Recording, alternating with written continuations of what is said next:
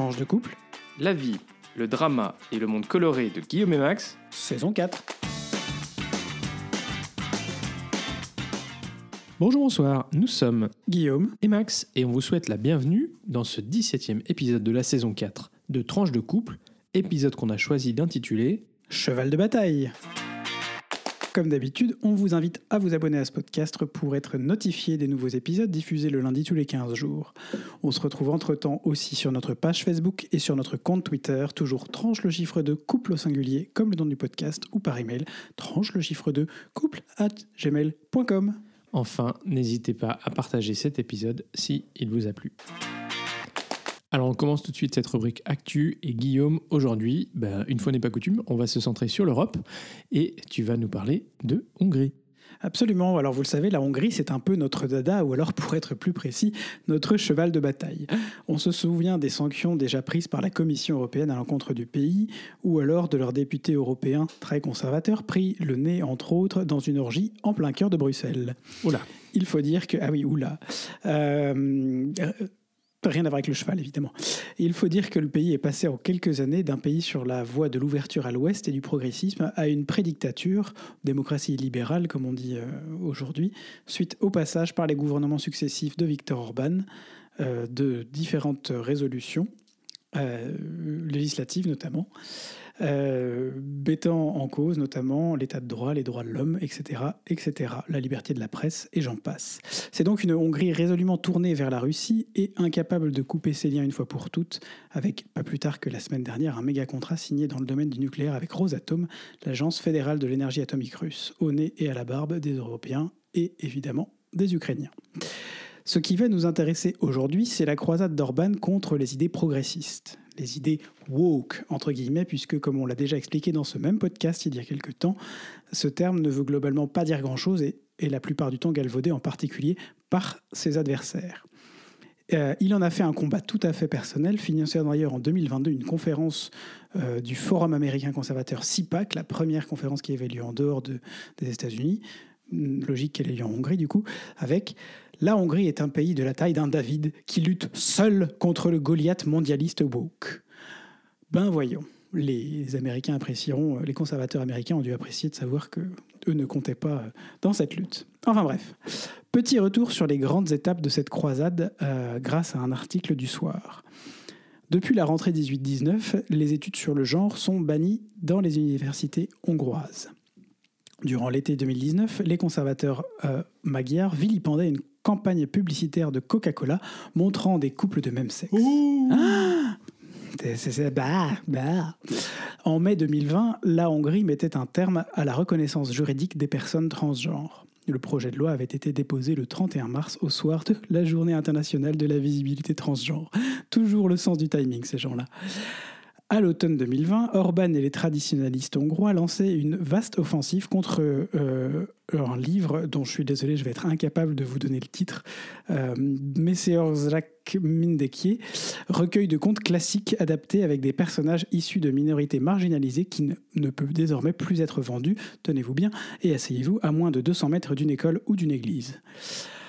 En juin 2021, tiens, le gouvernement hongrois a fait passer une première loi bannissant tout contenu identifiable d'une façon ou d'une autre comme LGBT pour les spectateurs de moins de 18 ans, parlant généralement de propagande LGBT ou de lobby LGBT, évidemment, le grand lobby de Christine Boutin. Euh, c'est là-bas qu'on devrait l'envoyer finalement. Bref, comme le grand voisin planqué au Kremlin, c'est une loi qui rappelle des souvenirs. Entrée en vigueur un mois plus tard, elle avait suscité de vives réactions des associations de défense des droits de l'homme, naturellement, mais également des dirigeants européens. Déjà à l'époque, la présidente de la Commission européenne, Ursula von der Leyen, avait fait planer la menace d'une procédure à l'encontre de la Hongrie. Suite au passage de cette loi, la, commis- la Commission a donc finalement lancé une procédure en justice aux côtés de plusieurs pays européens en décembre 2022 pour non-respect des valeurs fondamentales de l'Union européenne. Rejointe par d'abord des pays plus petits, la Belgique, le Luxembourg, les Pays-Bas, le Portugal, euh, l'Autriche, la Grèce, la Finlande, la Suède, la Slovénie, l'Irlande, Malte et le Danemark, et puis un pays un peu plus grand, l'Espagne, euh, il a manqué le soutien d'autres grands pays qui a tardivement fini par arriver à grand renfort de com pour les champions français de Renaissance, avec donc la France et l'Allemagne qui se sont jointes à la procédure. Je cite, Pour la première fois de son histoire, la France décide d'intervenir dans un procès devant la Cour de justice. Et le, faire conjointement avec l'Allemagne est un signal fort. Le moteur de l'Europe ne laissera jamais passer un seul recul sur les valeurs qui fondent l'Union européenne. Ça, ça vient de l'eurodéputé et vice-président dans l'intergroupe LGBTI de l'institution du Parlement européen, Pierre Karleskind. Notons que pour certains États, notamment la République tchèque, euh, ils ont assuré leur soutien officieux à procédure, même si pour l'une ou l'autre raison, ils ne s'y sont pas joints formellement, pour des raisons notamment de politique interne ou juridique.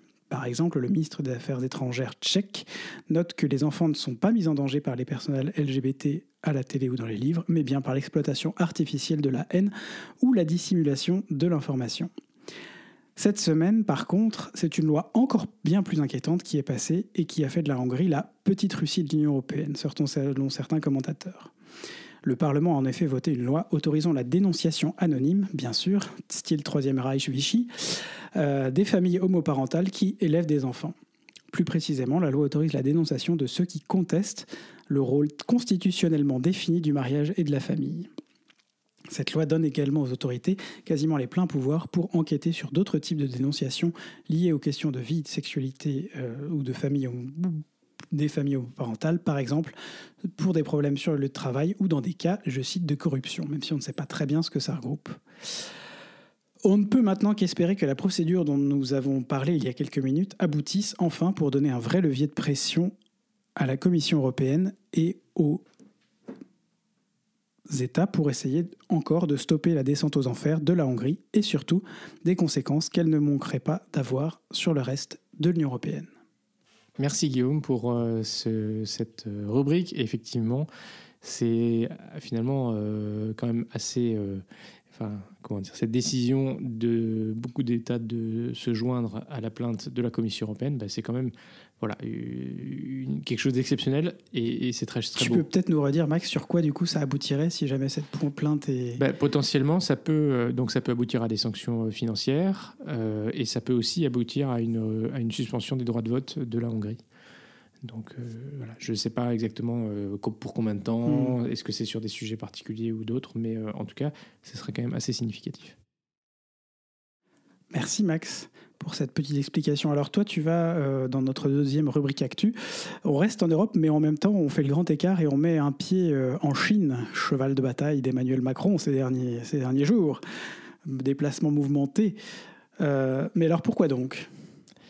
Alors, vous l'avez effectivement peut-être entendu euh, ou lu, euh, les propos d'Emmanuel Macron sur la Chine ont fait polémique, pas seulement en France, euh, ça arrive que ces propos fassent polémique en France, mais aussi en Europe et aussi aux États-Unis. alors, on s'est dit que c'était l'occasion d'une rubrique un peu plus générale sur la Chine, qui est une puissance économique, mais aussi une puissance qui de plus en plus veut s'affirmer au niveau mondial, au niveau global, y compris avec ses moyens militaires. Alors, vous le savez, les États-Unis s'opposent de plus en plus, euh, visiblement, face à l'expansionnisme chinois. Euh, bon, on a vu euh, sous Donald Trump, c'était très visible. sous Joe Biden, c'est peut-être moins visible, mais néanmoins, ça reste quand même assez,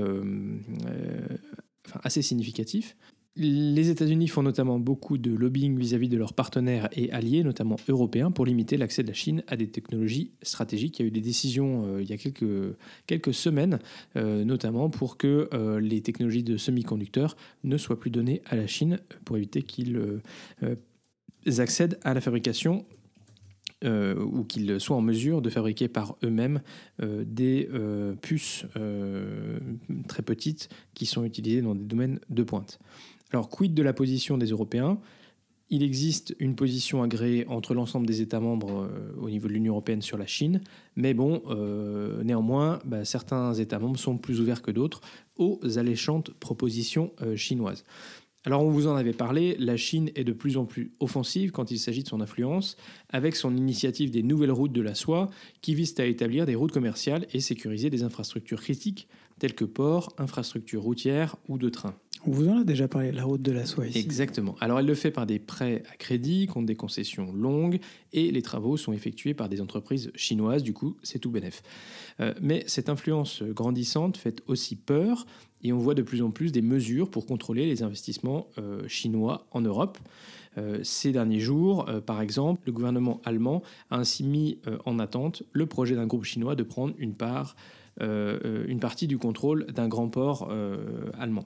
L'Union européenne euh, a mis en place un programme d'évaluation des investissements étrangers et elle a aussi initié une alternative aux routes de la soie pour les pays en développement qu'elle appelle Global Gateway, qui vise à offrir un soutien alternatif à celui de la Chine, parce que le soutien de la Chine, bah, il est conditionné, comme on vous l'a dit.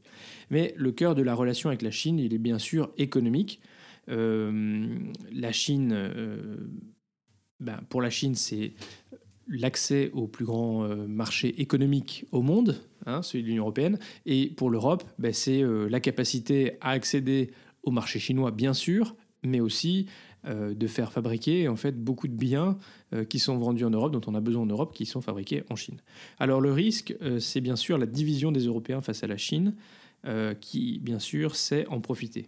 Emmanuel Macron avait reproché il y a quelque temps euh, au chancelier allemand de se rendre en Chine seul, euh, plutôt que d'y aller avec d'autres pays. Emmanuel Macron avait ainsi reproché au chancelier allemand il y a quelque temps de se rendre en Chine seul il y a quelques mois, plutôt que d'y aller avec d'autres pays.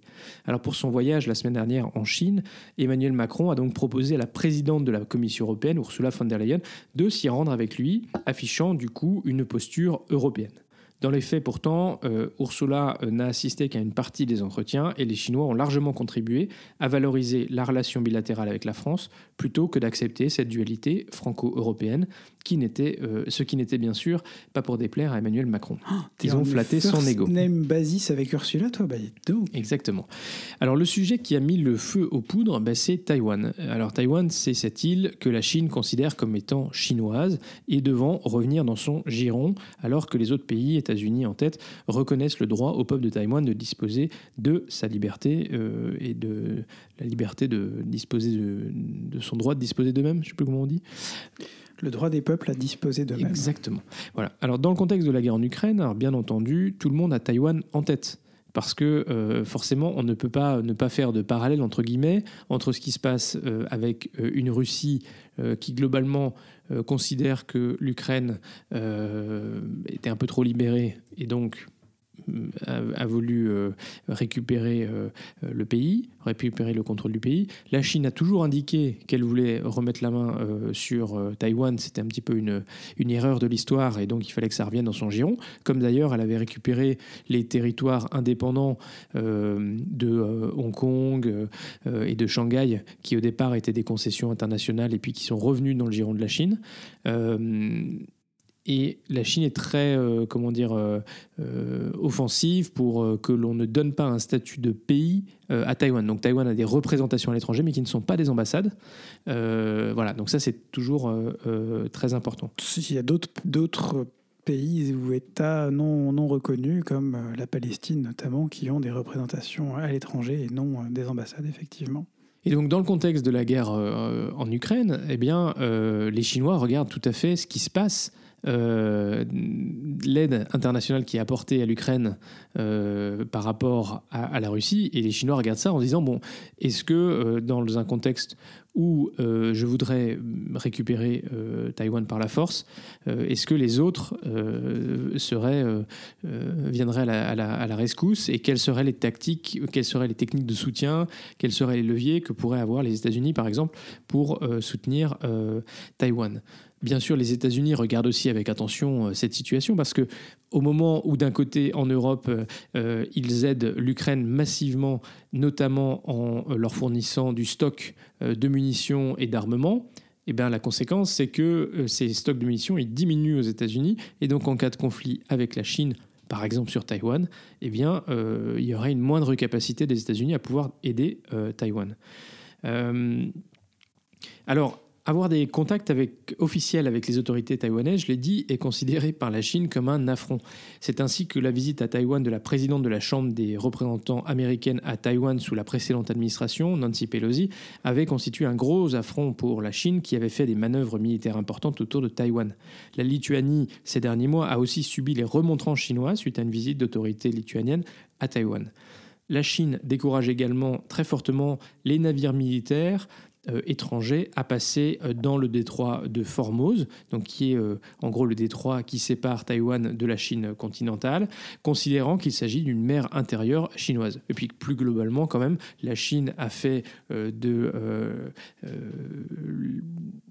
l'Asie euh, euh, du Sud-Est, euh, en gros sa propre Méditerranée, et donc elle, s'installe, je crois qu'on l'avait mentionné aussi dans des précédents épisodes, sur des petits îlots, elle les militarise, et donc globalement elle dit aux, étrangers, ben non, non, vous venez pas là, voilà. Et donc on a des manœuvres militaires très visibles, revendiquées des États-Unis, du Royaume-Uni et de l'Australie notamment, autour de ces zones revendiquées par, la, par la Chine. Alors donc c'est un sujet de tension récurrent avec les États-Unis euh, et la Chine réagit et surréagit dès, dès mentionne Taïwan dès que les Américains, par exemple, euh, mentionnent le fait d'aider, euh, de, vendre de l'équipement militaire à Taïwan, par exemple. Alors le sujet qui a mis euh, le feu aux poudres, c'est qu'Emmanuel Macron, lorsqu'il était en Chine, a dit qu'il était important que l'Union européenne ne se trouve pas au cœur d'une bataille Chine-États-Unis, pris dans un engrenage qu'elle ne maîtriserait pas par des décisions qui ne sont pas prises en Europe, mais bien à Washington et à Pékin que nous devions avoir une position propre, une sorte de troisième voie. Alors en un sens, il fait ainsi le jeu de la Chine, qui souhaite bien entendu diviser la, position des, Occidentaux et éviter que les tensions avec Washington ne lui ferment l'accès au premier marché économique, celui de l'Union européenne, comme je le disais en introduction. Mais en disant qu'il fallait aussi reconnaître de là où venait la Chine sur Taïwan, donc euh, qu'il y avait cette euh, historique et cette, euh, cette comment dire, historiquement cette demande de la Chine de dire que Taïwan faisait partie du territoire chinois.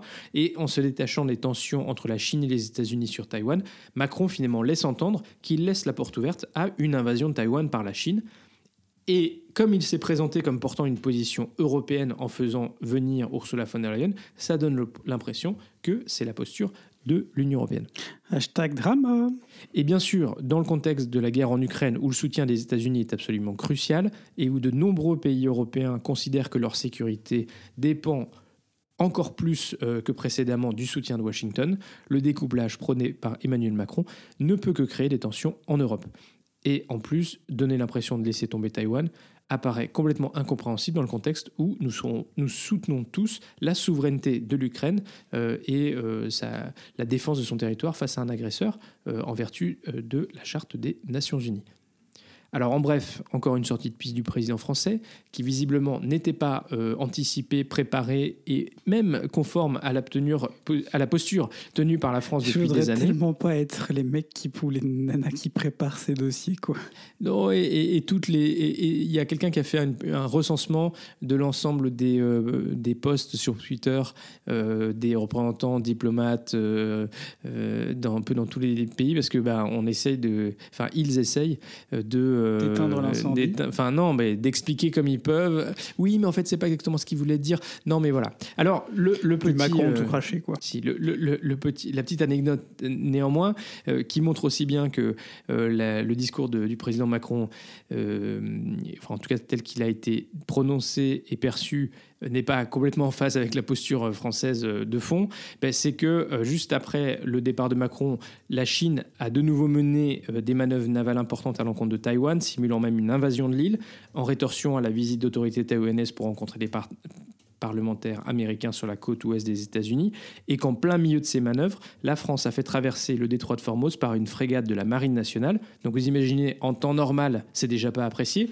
mais au moment où la Chine fait des manœuvres militaires à l'encontre de Taïwan pour montrer qu'elle n'est pas d'accord avec une simulation d'invasion, c'est quand même un signal qui n'est qui est tout à fait clair sur le fait que la France ne se laissera pas impressionner par les injonctions chinoises sur son précaré, mais également bah, une forme de soutien à Taïwan. Donc Ah, ça, c'est quand pas. même assez intéressant parce que ça montre aussi que euh, le fond et, et le dérapage, ça, ça conforte le fait qu'il y a un dérapage.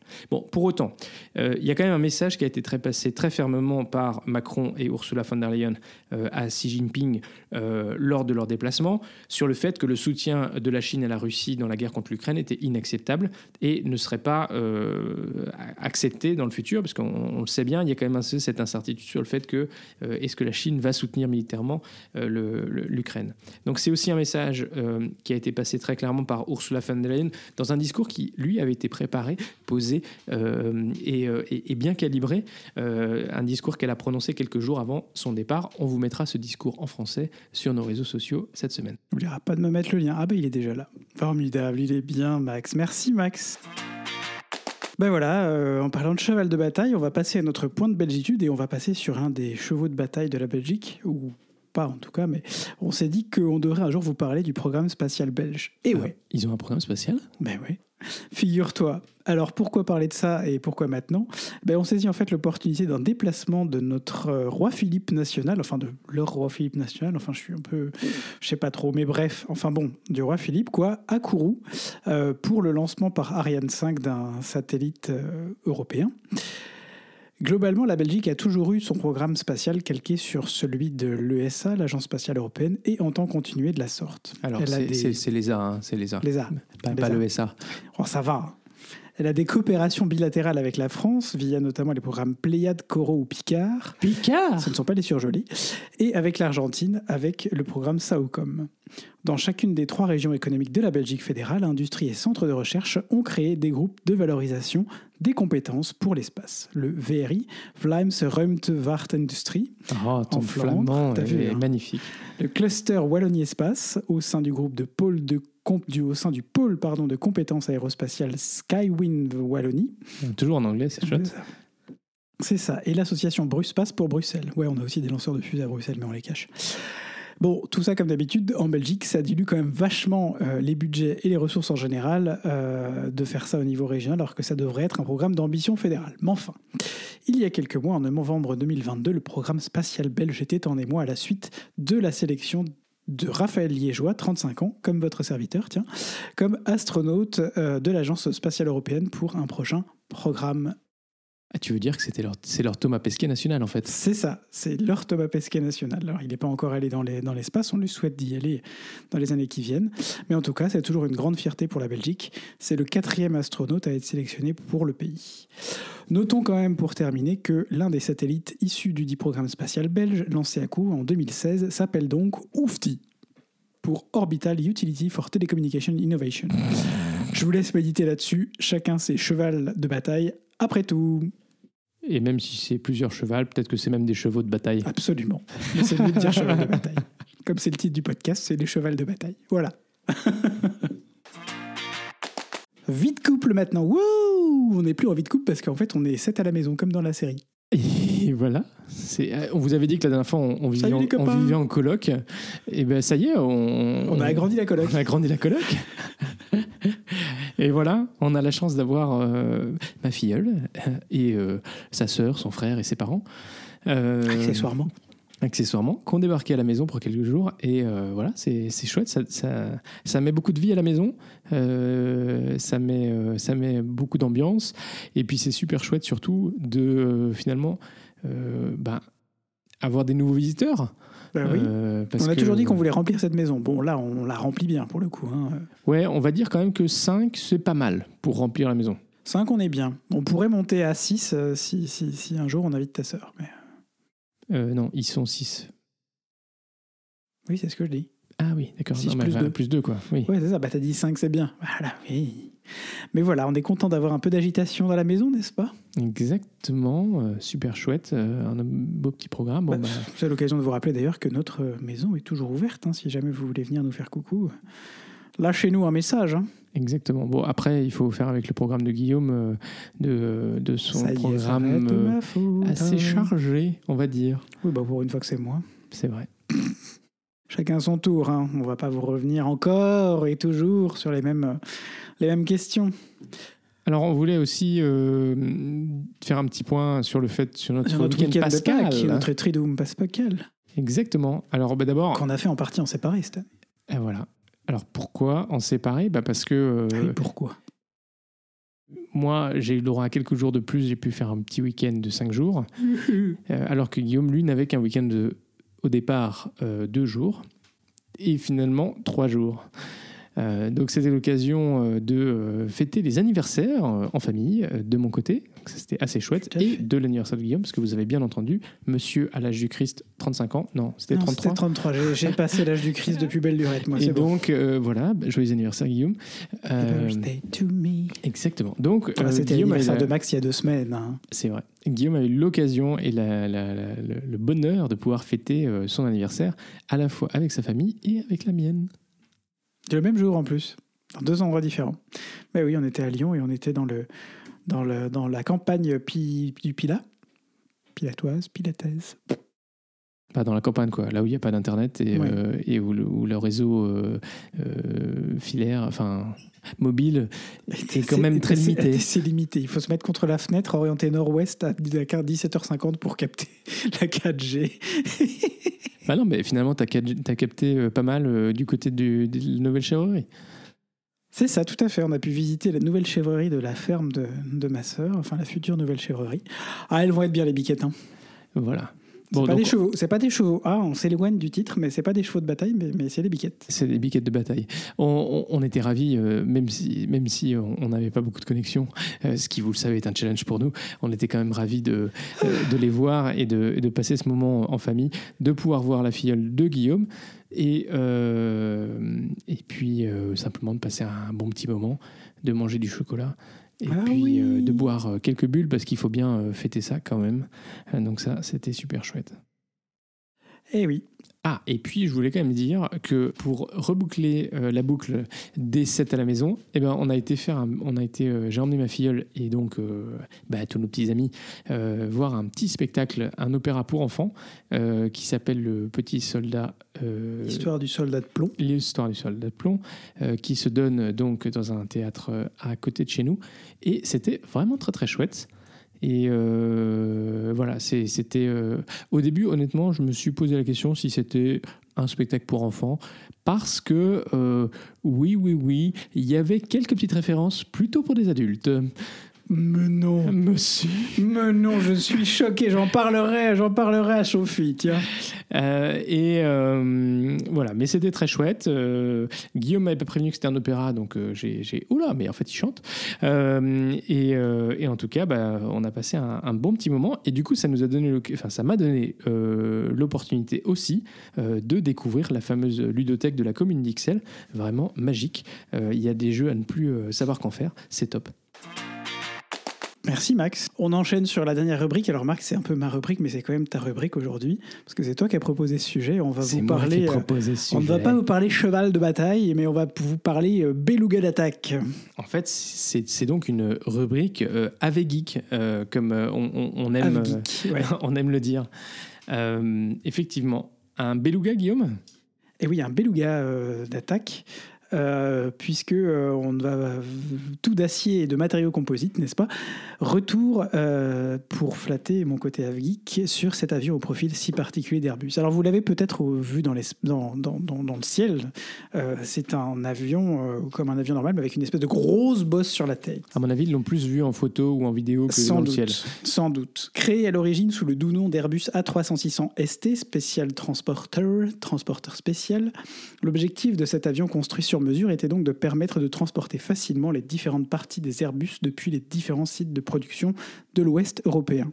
Par exemple, Filton au Royaume-Uni pour les ailes, Méholt pour le nez à côté de Nantes, Saint-Nazaire pour le fuselage et évidemment Toulouse ou Hambourg pour l'assemblage final du programme A320.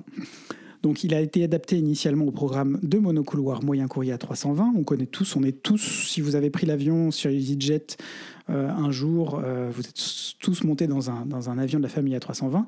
Il a deux petits frères, la 318 et la 319, et un grand frère, la 321. Quelle famille euh, T'as vu, hein. Il y a une dizaine d'années, Airbus a décidé de repenser le programme pour permettre le transport par avion des pièces du grand cousin, cette fois-ci l'Airbus A350, best-seller long courrier d'Airbus du moment. En effet, on a tous en mémoire le transport essentiellement par bateau, par barge et par la route des morceaux de 380 euh, qui ont vu leur taille, euh, qui vu leur taille rendaient toute possibilité de le faire dans les ailes inenvisageable. Ils avaient adapté des routes entières entre Bordeaux et Toulouse exprès pour pouvoir faire passer ces morceaux de 380 qui arrivaient en convoi exceptionnel tous les, toutes les semaines ou, ou tous les mois euh, vers Toulouse. Mais avec le 350, plus petit, c'est une autre histoire. Plus petit que le 380, mais plus gros que la 320, il a fallu trouver une alternative. Airbus a donc lancé le programme Beluga XL, une version somme toute modernisée du Beluga, issue d'un autre best-seller, l'A330-200. Un Beluga XL, il faut savoir, vole en moyenne 6 heures par jour et doit être opérationnel 9 heures. Il vole du Royaume-Uni, de l'Espagne, de l'Allemagne vers Toulouse pour rassembler toutes les pièces de l'A350. On vous postera sur nos réseaux la bonne bouille de baleine et le sourire du Beluga XL, en, quelque, en somme un plus très nouveau mais cheval de bataille commercial d'Airbus. Merci Guillaume pour cette belle rubrique avec Geek et c'était très chouette de pouvoir le faire avec toi. Et voilà, c'est déjà la fin de ce 17e épisode de la saison 4. Si vous êtes arrivé au bout, merci, bravo, on est très heureux de vous compter parmi nos auditeurs. Si ce podcast vous plaît, faites-le découvrir autour de vous et n'hésitez pas à mettre une note et ou un commentaire sur Apple Podcast, Spotify ou votre logiciel de podcast préféré et un like sur YouTube ou Twitter, un pouce bleu sur Facebook et surtout, surtout, surtout, partagez. Ce podcast est diffusé le lundi tous les 15 jours ou le dimanche soir pour les plus au taquet. Alors portez-vous bien d'ici au prochain épisode. Gros bisous et à très vite pour de nouvelles tranches colorées.